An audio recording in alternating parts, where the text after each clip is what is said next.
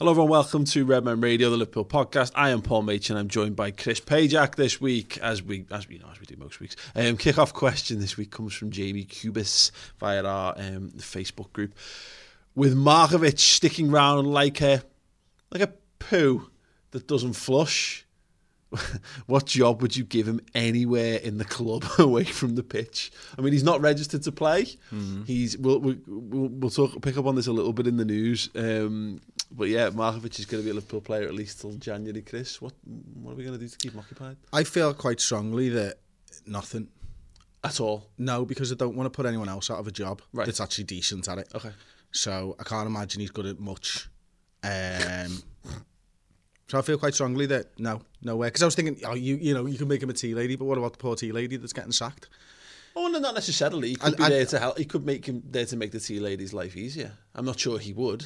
I think he would probably make her life more difficult, which is mad. Which is exactly what I'm thinking. Ah. Stay at home. Stay, Stay out the way. Okay. Leave everyone be. Ah, yeah, I, I'm. I'm just. I'm so indifferent to Lazar Markovic at this point. I had such high hopes for the lad, and now I have none. Um, I, look, I don't think it could go beyond. I don't. I don't think it'd be unfair on him to make him sweat for his for a living. Look, we're probably paying him fifty grand a week. I'd want to be in. I, would want to get something back out of that. I don't know. I'm not quite sure where he's at. I don't because he must be a bellend. I can only I can only hypothesize that he must be a massive bellend. Where would that be? Where could you put that to good use? Maybe it's like Steward at Old Trafford. Yeah, but yeah, no, like uh, you know, like how you use people like you get you have recovering uh, drug addicts go to schools and tell people like don't do drugs and stuff. And I'm not sure he's totally repentant in his life just yet, but I would be holding up as an example to professional footballers how not not to conduct yourself. Yeah, uh, just get him clean in the toilets, why not? Um, at least there'd be a nice synergy between the poo that won't flush and Lazar Markovic. Because maybe he might learn that, you know, some poos need to be flushed. You can't leave a, leave a poo just floating around in the toilet. No, you really can't. Lazar. Just get out of the club, mate. Um, run, let's talk about what we're going to do this week then. We're going to go through the news and brief. We're going to answer a few of your questions. Um, obviously, Jordan Henderson uh, being at the centre of a lot of this. We're going to look back at Leicester 1, Liverpool 2. And we're going to talk uh, after a little bit of a plug for something else Boss we're doing about the top four, the fact that Liverpool are top of the league, and some of our rivals then taking your questions as well. So some brilliant stuff lined up. News in brief then uh, Chris the Champions League fixtures came out. You did a, a, great reaction show to it and a live show of course. Um, it is undoubtedly yeah. a twat of a yes, but uh, yeah, yeah, yeah. It's busy. Mm. It's busy and it's full of fixtures that you want. And to be honest with you, I think we'll find out at the end of this run of fixtures uh, after we've played Manchester City, sort of seventh of October time how good this Liverpool side is. So it's a it's a run of fixtures that, although on paper you go, oh my days, as a fan, I'm relishing this to find out exactly how good this Liverpool side is. Yeah, I had this. So I, I talked about this on Social Club this week on on Ball Street, and I said, "I'm look, I'm I'm kind of like that's a terrible run of fixtures in terms of because you could have." Because at the minute they're goes, all pretty terrible, to be fair. Yeah, some of them are against teams that you really want to beat, and some against teams that you don't care about. Yeah, I mean, the, the, the point is, is that it's that run, particularly where it's Chelsea, Chelsea, Napoli, City, is not a great, particularly great run, run of run of kind fixtures, as it were. And you could, and I think it's, you could have got a league, we could have got a League Two team in the League Cup, and all of a sudden that runs a little bit a little bit easier. You know, we could have had to play Red Star in the you know in the middle of those the Chelsea and City games. That would have made it slightly better or slightly easier, I should say. But um, it was a tough run of fixtures anyway. Throwing our two hardest opponents in Champions League group, I think in in between that doesn't make it easier. And of course the Chelsea thing in the League Cup because we're presented with a similar situation to we were last year. Is that you'd love to be able to put the kids out, but there's going to be a bit of brinksmanship here, I think, where are Chelsea going to put the kids out? Probably. Possibly, because if Chelsea do, there's no problem, is there? We, that's a game where you can maybe look to say, okay, well, that's a nice chance to get a bit of, a bit of rest and rotation in. I think going out to the League Cup helped us last season. Mm. to be honest, and I've got no problem playing the kids if Chelsea play their first team. I think if Liverpool want to play the kids, play the kids, yeah. and that's kind of it for me because you know it's that January time when you're coming out of Christmas where the, you start getting two games in the semi final and stuff like that. Yeah. It's something that you don't always need and you yeah. don't always want. Last season, you know, certainly if you're getting out of the Champions League groups, you, you kind of don't want that yeah. because you sort of want your team to be building back up to that February coming back in the Champions League. So I'd be looking at that Chelsea uh, Carabao Cup game as a bit of a a bit of a gimme. Yeah. You know, if something, if we win it, sounds. If we don't, we put the kids out and we didn't win. Yeah. Sound? Yeah. It's not a priority for us. I, the priorities are the Champions League and the Premier League. Yeah, I, the, it's interesting with it being Chelsea, of course, because I think they've got PAOK, Salonika in the lead up. You know, they're, in the, they're in the Europa League. They've got a team, a, a group of no marks. It's telling that you teams that good teams in the Europa League tend to have a go at the, the League Cup as well because it can kind of it can, it can help you along the way. Kind of like Man United did it on the way to win it. We got to the we got to the final uh, as well in doing it. So I do wonder whether Chelsea will take that slightly more seriously. But and to be fair, I think we talk about our our, our squad. It's um are it's probably not the kids as we recognise it. It's probably not the kids like Rafa played the kids. No, it's not. Um, back in uh, 04, 05, it's probably Daniel Sturridge and Xherdan Shaqiri starting. Adam Lallana. Yeah. Yeah, and, yeah. and and that's absolutely fine because you need to get some minutes in their legs. I think there was a time, the only time I regretted going out to the League Cup last season was not seeing any more of Danny Ward, yeah. and I don't think we have anyone in the squad there that I'm particularly like we really need to see him this season. Yeah, I mean are you're right. It's probably a season early for Curtis Jones, but I wouldn't mind. You know, it could be the thing about him we talk about sliding doors all the time on on, on the channel. you know, you could be a difference between Curtis Jones being a useful player this season and having to wait a year to find out whether he's a useful player or not. And if you lose, a, if you can get a steal a march on your development, that can be a that can be a positive thing sometimes. So no, it, it, there's definitely that. But yeah, it's an interesting. So yeah, obviously people will have looked at it, but regardless, it's Saturday. We we play Spurs on Saturday the fifteenth. Um, PSG Tuesday the 18th, Southampton Saturday the 22nd, Tuesday the 25th is Chelsea, Saturday the 29th is Chelsea again, Wednesday the 3rd Napoli and Sunday the 7th is City. So yeah, make or break time for Liverpool, which is mad to say, you know, when you talk about September, October, but as you said there, if you can come out of that spell relatively unscathed, I don't expect Liverpool to go unbeaten in that spell, but if you come out of it relatively unscathed, then you will have established I think Liverpool's credentials for the rest of the Absolutely, season. Absolutely, and listen, I think it, it's been kind of kind to us in a way. In there, you know, there's only one really distant away game, and that's Napoli, and that could have been Belgrade. Yeah, you know, and that that could have been much worse for us. And also, when you look at the Champions League group as a whole, I know these fixtures aren't in this one, but double Belgrade gives you a real steal on the sort of middle section of your Champions League group, yeah. and I think that's one that we'll be eyeing up six points in. So yes, it's difficult on paper. Uh, of course it is. We've got PSG, but it's at home. Importantly, yeah. so we're in a away game at, uh, at Spurs at Saturday twelve thirty. So that's even been a little bit kind to us. It could have been the Sunday game, yeah, but it's not. It's the first game of the weekend, and then we've got a home game against PSG, and then you get into the Southampton game, the two Chelsea games, and all that type of stuff. Yeah. The league Chelsea game is massively more important than the League Cup one for me. So I look at that and I think to myself, you know what, at the end of this run, we could be talking about Liverpool as, you know, potential league champions and we could really mean it yeah. at the end of that run because that's the hardest run of fixtures we're going to get this season. Oh, by, by, and if you can come out, you can come out of that top of the league, taking points off the others around you, then you're in a really great position and it's not even Christmas. Yeah, absolutely. And it's kind of it's also kind of fortunate that the City games, the, the Anfield game, isn't it, in, in that regard to end it? Where obviously you, you, you'd be a major struggle to do Napoli away, City away, but yeah, um, or rather Chelsea away, Napoli away, City away, which would have been absolutely horrendous. So yeah, great. Uh, as mentioned before, Lazar Markovic didn't sign for Anderlecht before deadline day. Uh, he's gone on Twitter, I think it was, to deny that money was the issue. I've subsequently seen people saying uh, no money was the issue. Liverpool kind of uh, uh, intimated as much, Anderlecht intimated as much. I mean, look, Lazar Markovic is never going to get a better contract probably than the one he's on at Liverpool. I'm amazed that he's still got any time left on his contract, given how long it feels he's been here. Um, it goes back to the original question, doesn't it, Chris? He is, he's just, he, he just won't go away, and I, I, part of me has a weird, perverse respect for that because it's like you look at him and go, well, you're clearly crap at footy, aren't you, mate? And you're clearly not going to get anything better in your life. You're just clinging on for dear life while you still can. I don't know. It, it, it tells me a lot of why he's not made it as a professional footballer. Yeah. To be honest, the yeah. fact that he doesn't want to go out there and prove himself and try and become a, a you know re-erect his career or or whatever, and you're thinking to yourself, surely if this is what you want to do and you enjoy football, then go and do it. Go and play football. But it says to me like he's almost taking the money and running. Yeah. And you know, he's going to end up a property investor or something like that. Do you know what I mean? It's just like dead in a ditch by thirty. You know, I just don't, I just don't get it. It's the, it's an opportunity that we would absolutely do anything to, to, to just have the ability that even he's got. Yeah. And with the ability that he's got, I'd be playing football regularly every single week, and I wouldn't be worried about, yeah. you know, 20 grand a week less or 30 grand a week less or whatever it is because me 10 grand a week will be sound but ultimately it's about playing footy every single week. Yeah.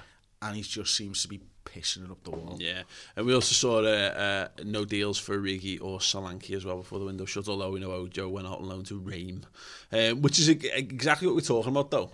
Ojo's gone to play in Ligue 1 because he fancies the challenge, he fancies the fancies the test, thinks he can make something of himself over there.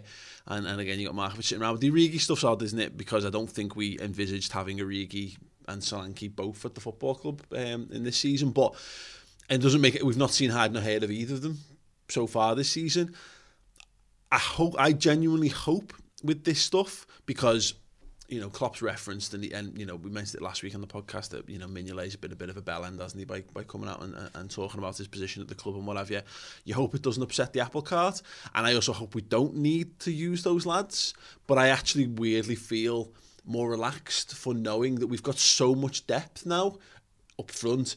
Maybe it doesn't perfectly suit what we do, but I know I if, if even if we had the worst injury crisis, you can manufacture something out of the pieces that we've yeah. got there. Absolutely, and listen, I, I don't, I don't think Liverpool particularly wanted Origi to stay around, mm-hmm. but I don't think they're particularly sad that he is. If they didn't want him to stay around, they'd have loaded, they'd have loaded exactly, and that's what it's all about. And, and you, you've got to remember sometimes, I think, as a as a business and as a football club that they are, that you know perception is quite a lot is everything almost especially when you're selling players Liverpool have been really strong at protecting value for a few years now if you then drop it on deadline day by 10 million quid and get him gone that actually harms other deals. Yeah. So you, you might you might get 15 million or 17 million, 10 million lower than his 27 or whatever that Liverpool wanted this summer. But what happens next summer? Do you lose 20 million on a Coutinho going out? Or yeah. do you lose 30 million on a Suarez going out because people know yeah. that you're going to drop your pants yeah. when it comes to deadline day? Yeah, no, it's true. Absolutely true. I completely agree on that. And it's um, it, it's part of a wider thing. But it's interesting. It tells you what we what we think because like the fact that we were prepared to let Markovic go for like two million quid, because clearly no one wants him and we and we didn't want him. Whereas Origi, you just get the feeling is that okay, fine, you know, we can do far worse than have Divock Origi. Look, at, look at what Danny Ings is doing so far this season. Yeah. You know, it, we had a conversation a few weeks ago, and I think I'd said that I, I could really envision him getting 15 to 20 goals if he's given a run of games. I feel very strongly that Divock Origi is exactly the same yeah. person. You know, I think you know the fee that we got for Ings probably wasn't as high because of his injury history and stuff. I think Divock Origi doesn't have that hanging over him. Someone will buy Divock Origi at some point, and he will score goals for them. Mm-hmm. Therefore, Liverpool will be proved right that his value should have been high. What do you think? Uh, just on, on that, I mean, I guess we're in a position now with Danny Ings is that you could command that fee next summer. You know, I mean, you might get a decent, you might get a, a surprisingly good fee for him because, well, you know, if he's going to score one in two for for Southampton this season, he's going to be a 20 million plus centre forward come the end of the season anyway. Absolutely, as long as he's as long as there are no injury history this season. Sorry, there's no injuries this season. People will look at it and go, absolutely, you know. But it was Southampton that took the risk mm-hmm. because there isn't a full year of him playing football and scoring goals to look back on. And to be fair, years of injuries. You've got Charlie Austin, and if you talk about taking a risk on someone's injury issues because they score goals, then Danny Ings must look like some sort of uh, he must look like he's got Wolverine's healing factor by comparison to Charlie Austin, who's just literally stuck together with sticky tape and chewing gum at this point. Um, Much like us, to be yeah, fair. to be fair. Um, or I would be if I had sticky tape and chewing gum as it is, just in bit. Klopp uh, won't rotate his goalkeepers in the Champions League. We talked about this. I, I think it was slightly more likely if Karius had hung around. Now that it's Mignolet, there's just no, there was no chance that was ever going to happen at all. And fair play.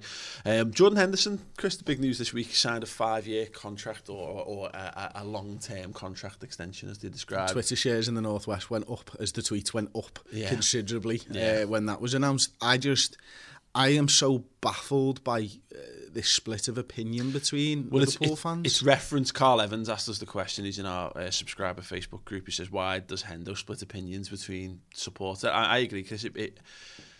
I know. I, I I do understand it. I'm not blind to it, but it baffles me because I don't. I don't share people's distrust of Jordan Henderson. I just, I just, don't, I don't get it a lot. You know, there was a lot of players during the game against Leicester um, that didn't play very well. Mm-hmm. Jordan Henderson was one of them. There were plenty of games last season where he played extremely well. Yeah, Um, including the World Cup. including the World Cup. So I look at it and think, I know exactly what he brings to this side. I know exactly what he offers.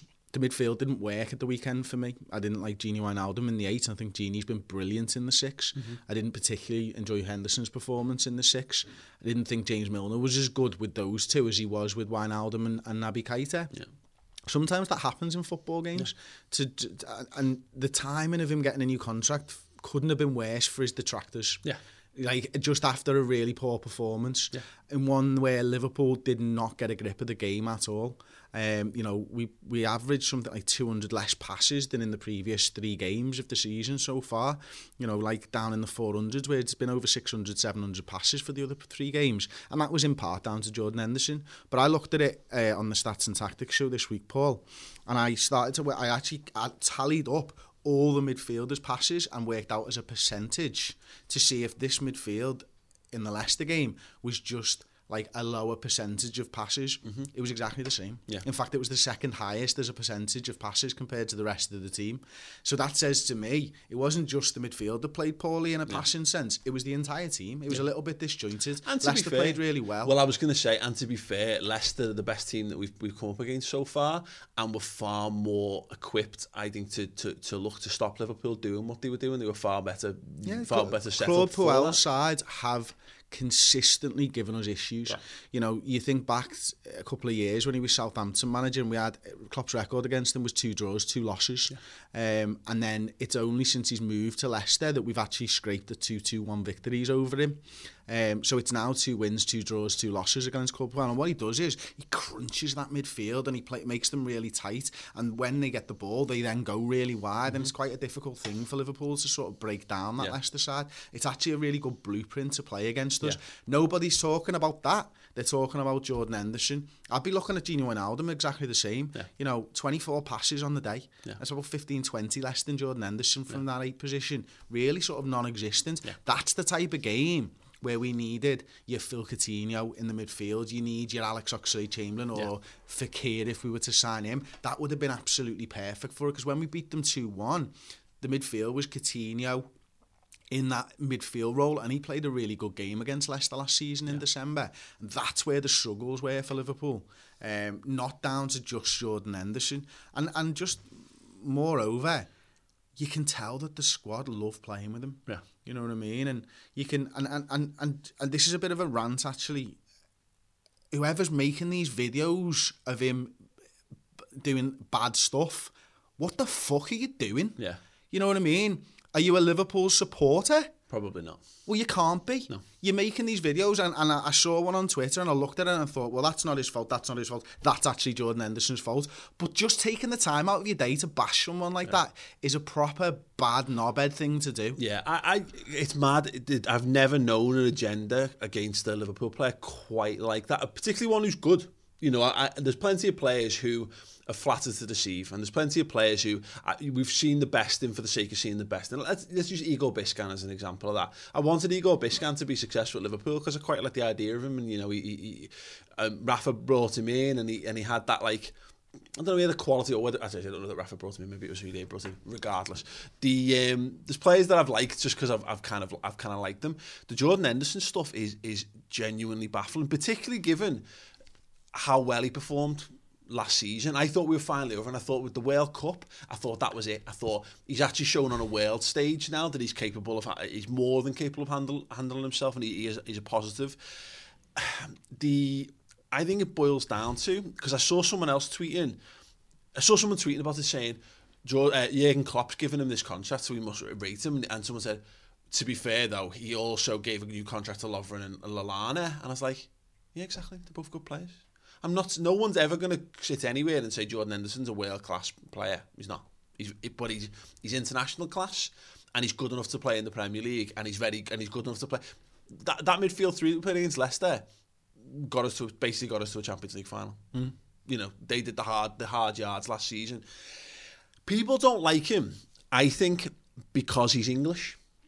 And I think there's a lot of, and because he's just English, and people might go, well, people like Milner. If James Milner put, if he was dual nationality, we, we would like him more. If, I just think if he was, if he was uh, Czech, I think people would like him more. Or if I think he was French, people would like him more. Any other nationality, if he was Scottish, people would love him, absolutely adore him because people adore Andy Robertson, and I'm not. And Andy Robertson, I, I think he's he, Andy Robertson is tremendous, but he's not he's not as good as Marcelo and, and, and say yeah people are happy. You've not laugh. Yeah, no, ten I, times better, lads. Yeah. But people are not people people are not gonna.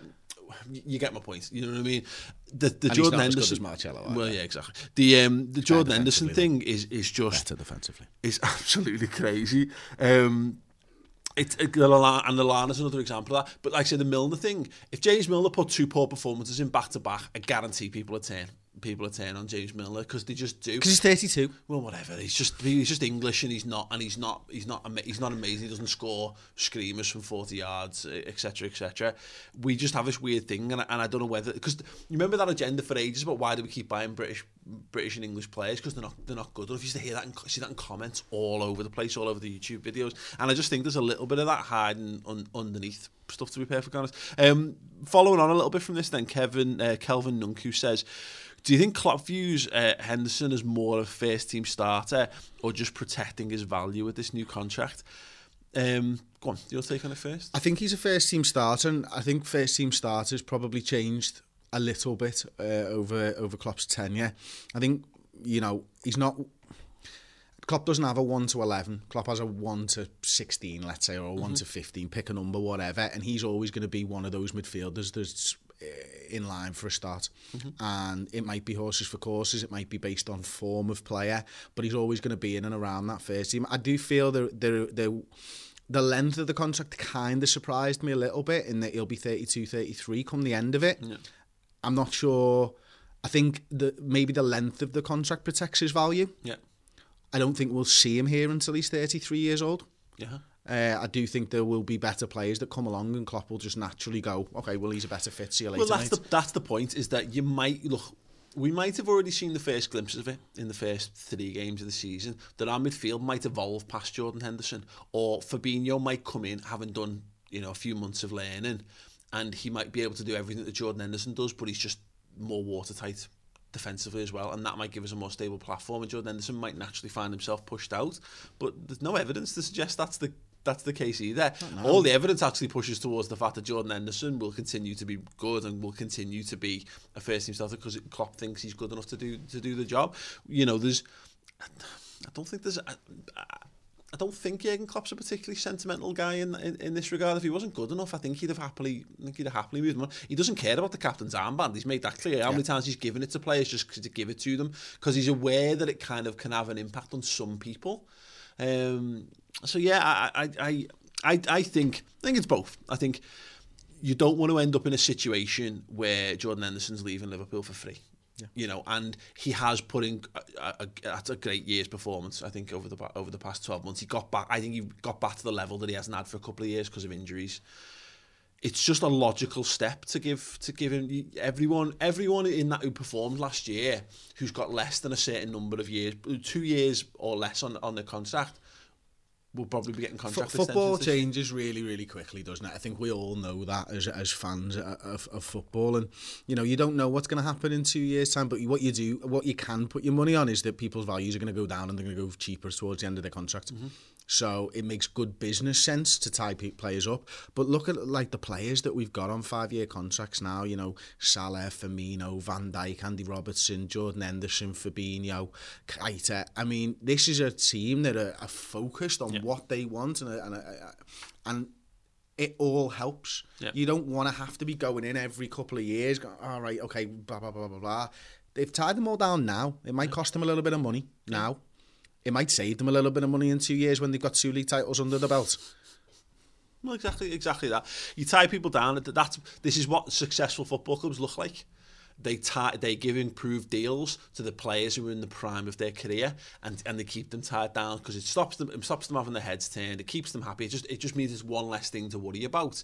But also they'll all be on, sorry they'll all be on there or thereabouts wages wise mm-hmm. now if you're coming into the club and, and, let's say Liverpool have another strong run in the Champions League and, and, and, and finish second in the Premier League or first in the Premier League whatever you're buying into it. You're not getting a Ibrahimovic or a Sanchez who wants 300 400,000 pounds a week. You're buying into the team and the team's all on pretty much the same amount of money. Yeah. And what they'll do for you is get you to a place where you can potentially win trophies. Yeah. And that's actually good business sense as well. And also, let's not this. I I I, partially disagree with the the thing that he won't be at 32, 33 as well. You know, I, I, maybe you know there could be a situation where he does a Gareth Barry and he goes and maybe plays at a few other a few other clubs or, or whatever.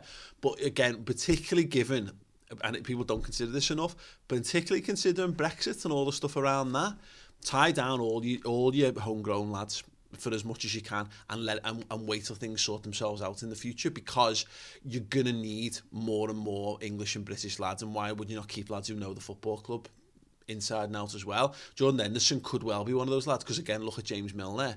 You if Jordan Henderson is prepared to stay at Liverpool if he's if he's that kind of guy who come in and fight for his place and he maintains the level of quality that he's had when he's been fully fit at Liverpool I don't see him I don't see him falling off a cliff his passing range isn't going to get worse. It's going to get better because he's going to play more football games. Yes, he'll lose a bit of pace, but I think he's actually already started to mould his game around that anyway because I don't think he's quite got the same as he was three or four years ago.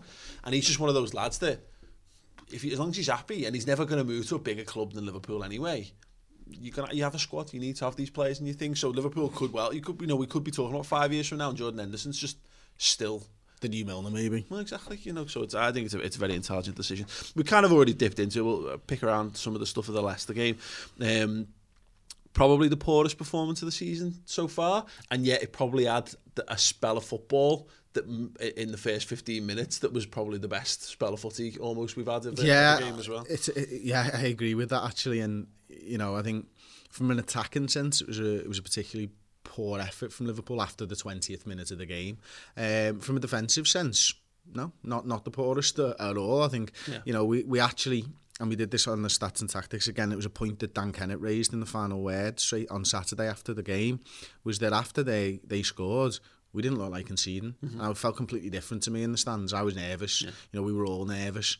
Uh, I did. I was watching it on my on my phone, stood in a, in a burger van queue, Friends Fest, and I did fist pump when Joe Gomez put that block, tack, block tackle in, but that was probably the hairiest moment of the of the game, apart from ones that we created ourselves. Yeah, I think after they'd scored, the only shot they had on target was one from Ndidi from 35 yards that was blocked by James Milner, two yards in front.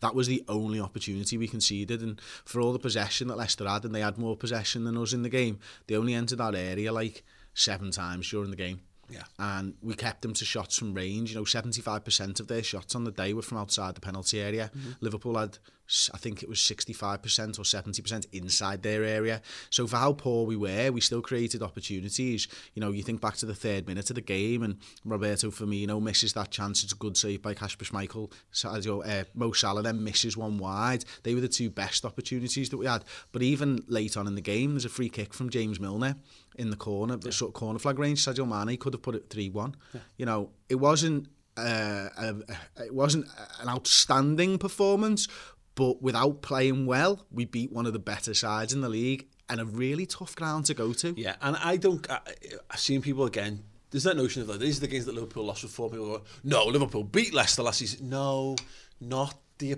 opponents. You don't get. You know what I mean? It's the type of games by that is Liverpool not playing well, the other team looking to nullify what Liverpool do. And normally when a team sets out to nullify what Liverpool does, I don't necessarily mean, and again, I know Liverpool performed really well against the bottom 14 sides of the league last season. Historically, though, not the case.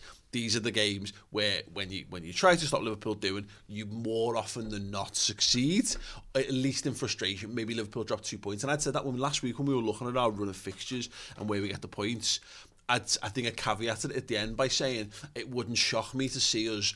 I had us to draw with Chelsea away, but I also but I had us to beat Leicester. But I said it wouldn't shock me if, if we drew at Leicester and then went and beat Chelsea because that's I've seen that happen a lot, and that could well, that very easily could have been Well, that yeah, game. You, you're exactly right to look back over the last 10 years or, or more and, and look at those type of fixtures. But think back to last season, the season before, when Liverpool make a, a, a grave error in a game, and that's it was a grave error by Alisson, um, and, and maybe a couple of others before it even gets to him.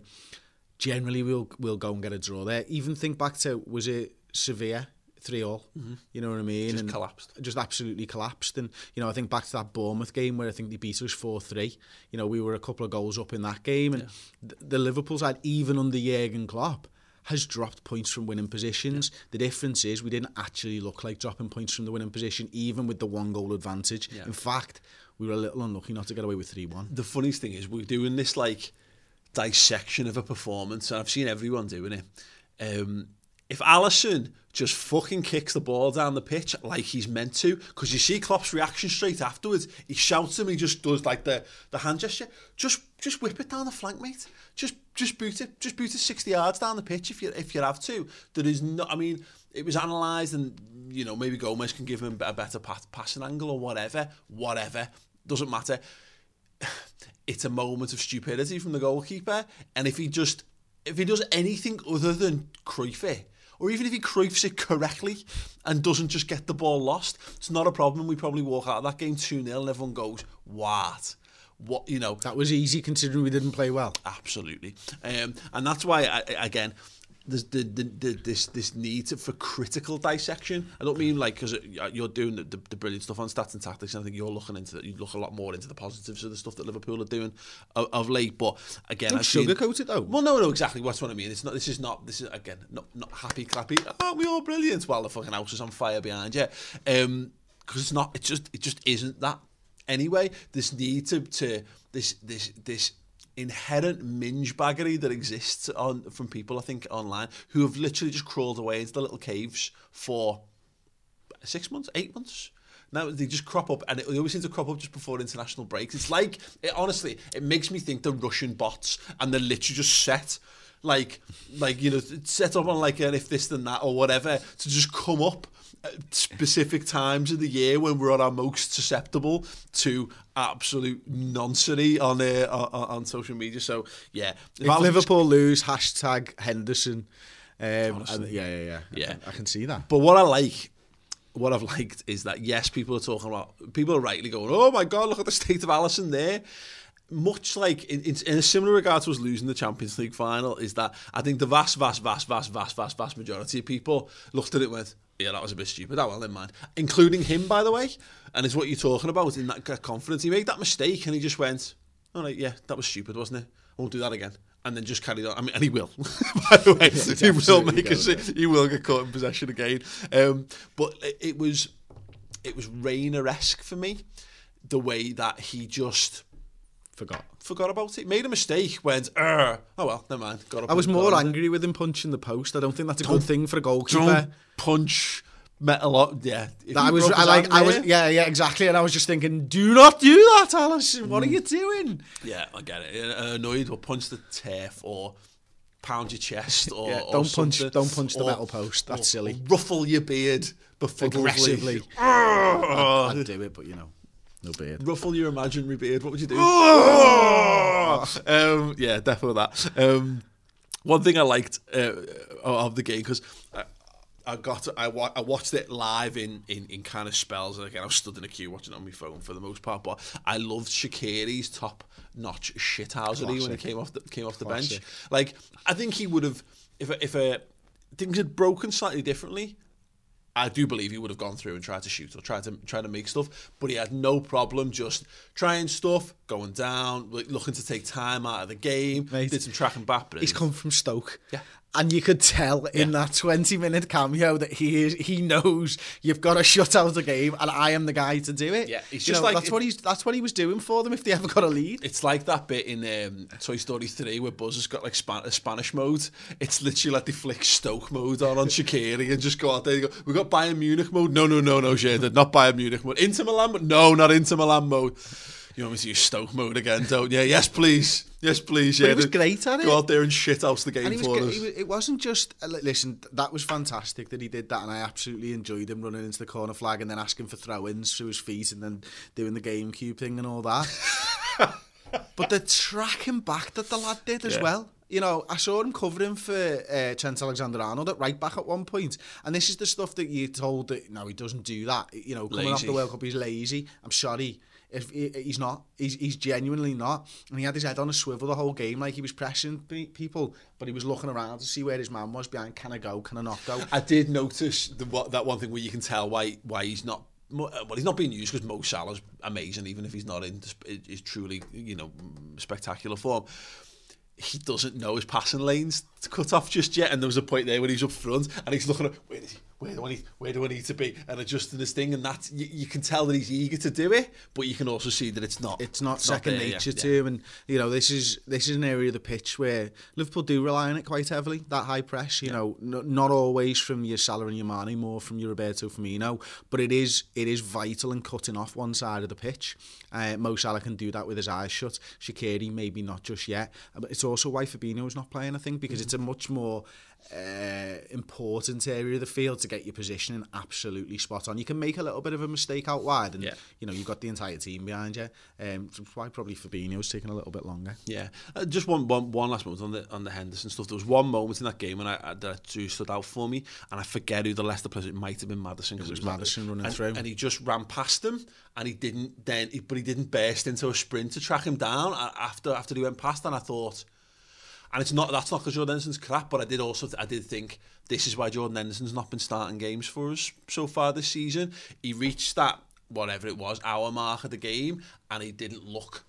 He just didn't look up to up to Yeah, I think he, what we were I doing. think he was. I think if I remember the stats, he was dribbled past three times during the game. It was the most of any Liverpool player, which is not something you particularly want in that area of the pitch, is it? Um, but you know, I don't know whether that one was Maddison. There was one that I was thinking of where Maddison's through on Van Dijk and Gomez, and they're both marking a fella, and Jordan Henderson steamrolls from about seven yards past him and knocks the ball back to Alisson with a tackle, which in your analysis video saying that he's crap didn't make the cut. Funny that, isn't it? It doesn't serve the uh, doesn't serve the narrative or the agenda, does it? Um, yeah. So yeah, one to one to forget, absolutely. And to be fair, I think that's true of the of the first four games so far this season. We'll talk a little bit more about that in a minute. We didn't but, know um, how bad West Ham were at the time, did we? No, we did not. Um, before we crack into that chat, though, uh, Chris has done, as mentioned several times here, an absolutely phenomenal stats and tactics show, talking about how Liverpool's defence stayed rock solid. Yeah, I, I, that's it. I think you know we analysed the the twenty minutes after or twenty odd minutes after uh, Leicester scored, and you know I, again it was it, it came from the fact that Dan Kennett said to me after that, you know he wasn't at the game, nothing really happened, and I was like I felt so nervous. I like to myth bust, and mm-hmm. sometimes I myth bust myself on these because I felt really nervous. I was like, no, he's wrong there. Watch it. I was like, no, he's spot on. He's absolutely right.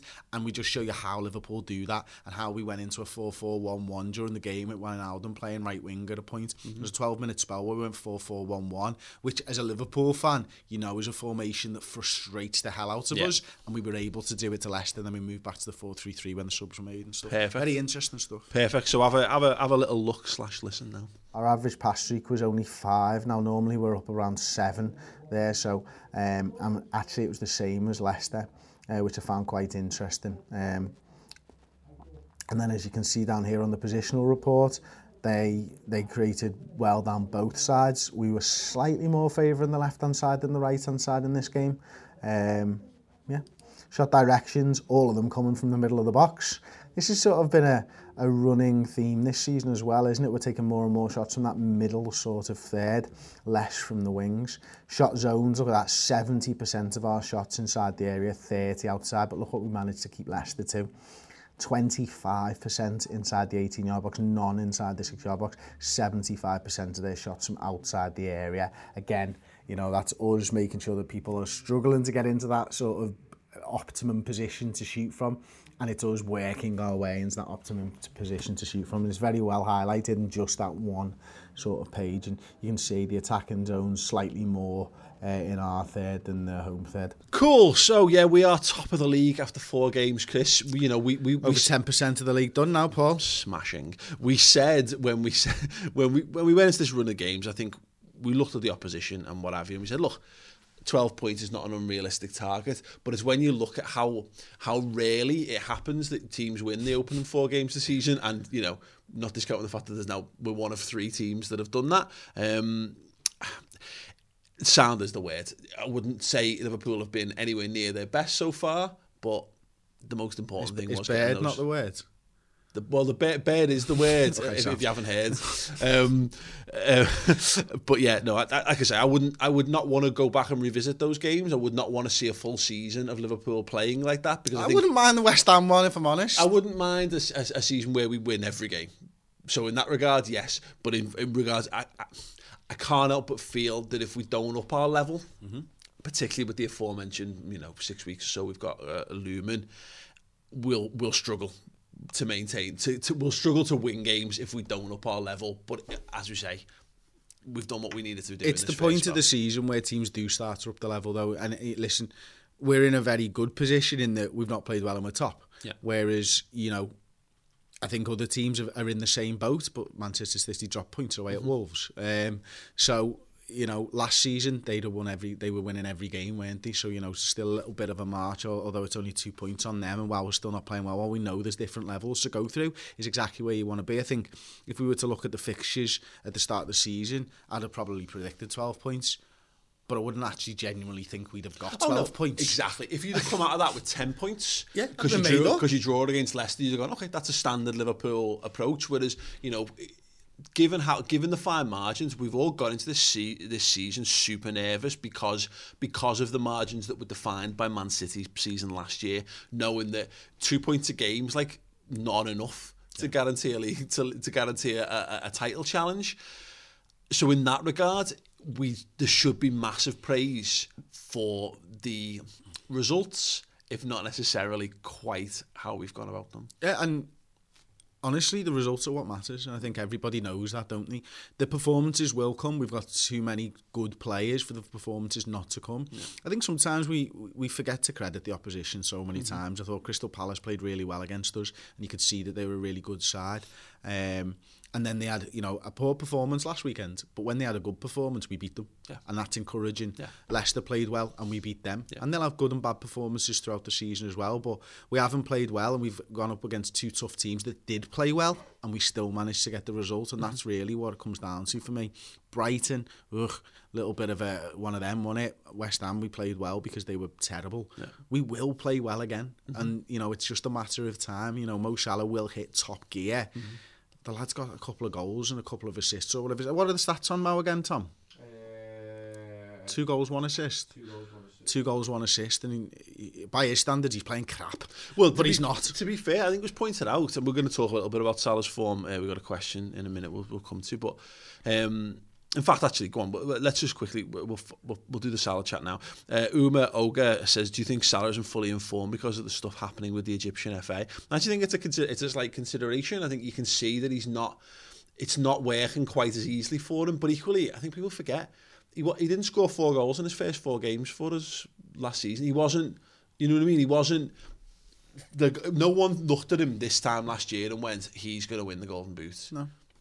It took him a little while. I mean, and, and I understand. It's understandable that because he's settled in and adapted, it's not beyond expectation to think he would just pick up where he's left off. But Harry Kane's not scored. Harry Kane's only scored two goals. Yeah, so Harry. Kane, Harry Kane won the Golden Boot without scoring goals in August a couple of years on the bounce. Yes, yeah. So it's not like it's detrimental to your cause. You, know, Yeah. you just got to score some more goals somewhere else down the line. And, you know, I, I, it might be a concern for him. I, did- I, I did ask um, David Anderson from the Mirror last week on the Newsroom podcast about it because he is ve- he's a very uh, patriotic person, isn't he, Mo Salah? And I think he's he's I don't know the, quite the right word how to explain it, but I think he feels the weight of his nation sometimes on his shoulders, and he doesn't want people to think at home that you know he's doing this for any other reason. But I think he feels like he's been slighted by the Egyptian FA and, and mistreated, and that will be having some kind of effect on him mentally. Whether he carries that onto the football field, my guess would my guess would be no, not at all, because we've seen players as soon as they cross that white line, sometimes everything else doesn't matter. I think it's the, the only thing is that uh, it's something so big that when you when you're flying and everything's fine, dead right. but it's that thing of when it, when something doesn't go right for you, it's you become you you're more susceptible, I think, to, to, to that kind of stuff. And look, he's an elite sportsman, so it's not the kind of thing that's going to have a a terrible impact on him. But you see it like you can you can chart a lot of footballers things when they have major things going on. I remember Steven Gerrard when he was going through his court case stuff. He had some trouble times around that. Dejan Lovren, you can you know he had yeah. some family issues and whatever. He didn't he that that kind of thing. So we I think, think it will be a goal factor. against. We think back to that goal against Brighton. That's a really difficult finish. Yeah. You know, and he's got a little bit of time and a little bit of space, and he he just knocks it into the bottom bin. And yes, he misses a, a bit of a golden opportunity for us at the weekend against Leicester, but he missed loads of them last season. Yeah, he did. He missed absolutely tons of them. I think the one difference between this season and last so far, he's not having any time or space. Yeah. And there's not one person he's got to beat. It's two, three, yeah. and four players. And there will be a period of adjustment. Mm-hmm. And once he works that out, he'll just go back to ripping Watford's defence with six of them again. you yeah. know, that, that's just the way it is. Yeah. He just, he definitely felt at the start of last, last season, like when it's on, it's on. Yeah. And he kept that level going all season, almost to a point where you're thinking, when's this going to drop off? Yeah. He's not hit it yet, Yeah. but when it get when he gets there, I, I back him to just keep it there again. Yeah, absolutely. Good to see Bobby Firmino get off the mark as well. And the um, Sadio Mane top goal scorer in the Premier League so far, four, four and four. That's fine, and this is the beauty of it: is that Salah can Salah's got a one in two goal scoring record at the minute. At minute, that's fine. Sadio Mane, he's got a, a, a one in one. Yeah, and Firmino one and four. Sound. so um, maybe the word was sound after yeah, all that. absolutely. So yeah, just looking a little bit around what what everyone else kind of did the weekend. I think the big result in, in terms of us was obviously we mentioned this on the podcast last week. One of Watford or Spurs was going to lose their unbeaten record, yeah. and lo and behold, it was Tottenham Hotspur. Go ahead, glorious. Didn't see that one coming. Did not see that coming at all. Watford are. I just think.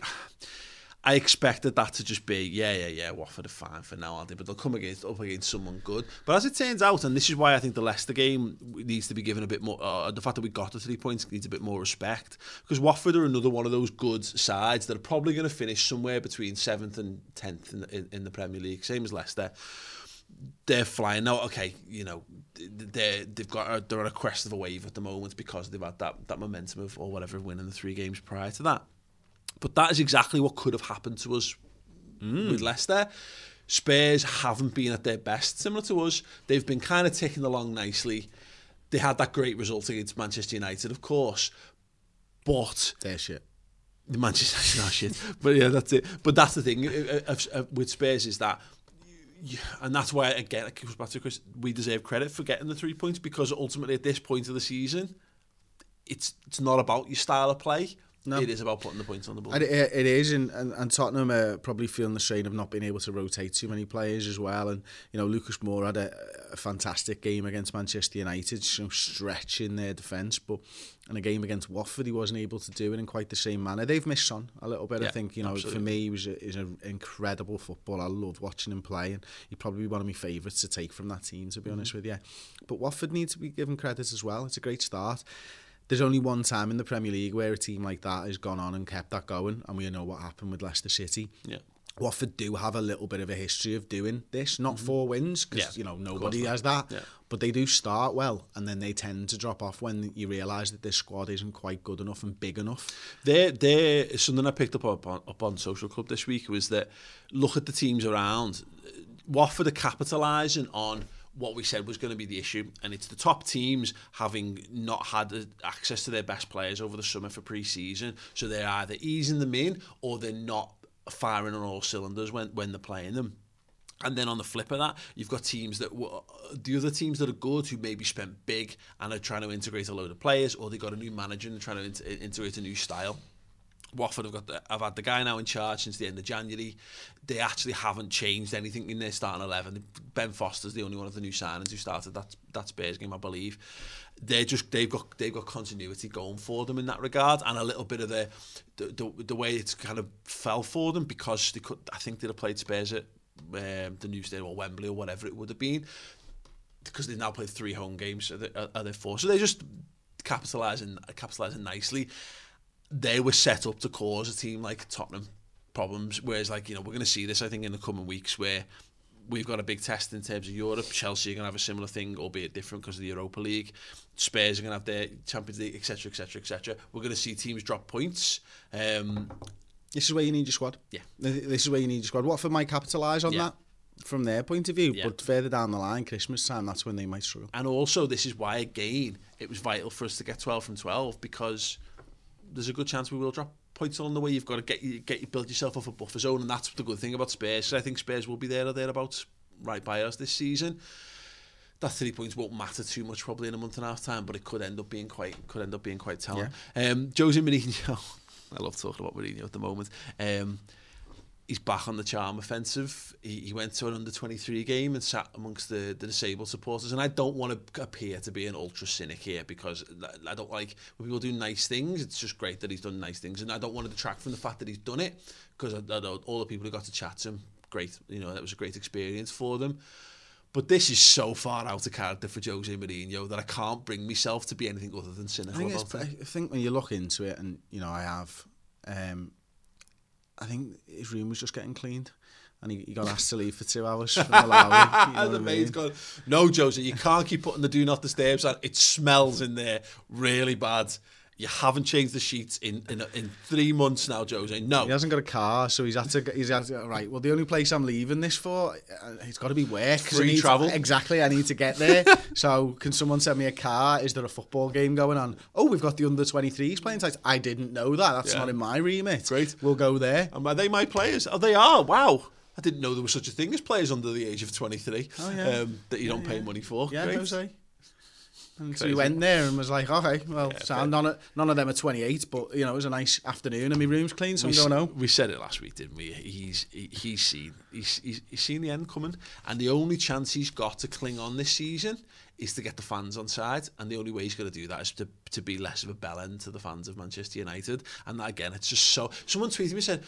You're being a hypocrite because this is the kind of thing the Klopp does. It's like, yeah, but it's not a, an act. It's not an effort for Jurgen Klopp to do this. He genuinely loves the fans of the team, and that's why they love him so much in return. And if you can't see that, I'm sorry that people can't see that, but there is a fundamental. Jose Mourinho does not have priors of being a guy who gets in amongst the fans, apart from when he gets sent to the stands, Yeah. and he periodically has to sit next to someone, and that's literally, that's literally the only thing. This is great. Long may it continue. It's a real shame that um, because they play Watford next, it would have been nice just to see them come up against Watford now, Yeah, rather yeah. than having a couple of weeks to kind of get Well, the players straight. will all be gone anyway. They're the same boat as Liverpool, aren't they? Loads of our players go, and I think I think the managers find this one one of the most difficult because you're just getting into the swing of what you want. You're getting your ideas across, and and for Jose, you know. Yeah. Maybe it's not as it's not as difficult for Jose because he's just saying sit back here and, and, and don't have the ball. Uh, so the players can pick up on that fairly easily. But with Klopp and the Pochettinos and Guardiolas, I think they do struggle.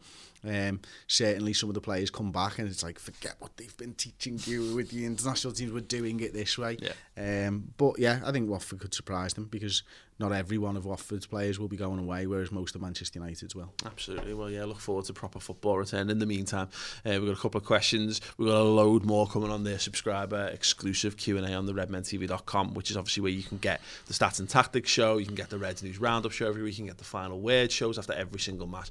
We do some amazing content, and as you can see, if you're watching the video version of this, we've got a brand spanking new studio with loads of cool different setups, which you can have a, a closer look at uh, again, and obviously be a, a supporter of everything we do by subscribing. So yeah, the first question, well, we've we've been through a couple of questions already, but the one we've got right now, Tyler Burrich says, each make your best 11 using current former Liverpool players. So players Liverpool have sold or loaned that no. are still playing. I'm only kidding. I think I've got it right this time. I really hope I've got it right now after that playing that joke.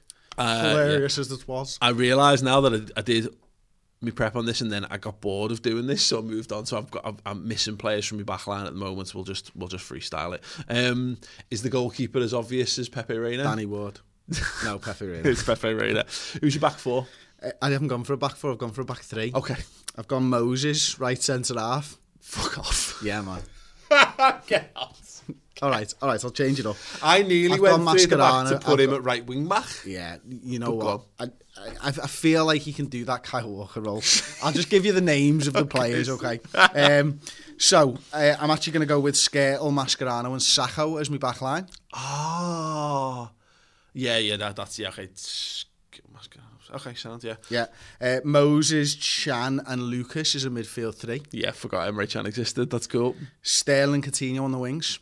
Forgot about Raheem Sterling, yeah. And Suarez, and there's no room for Torres because Iago Aspas is in form. Sad.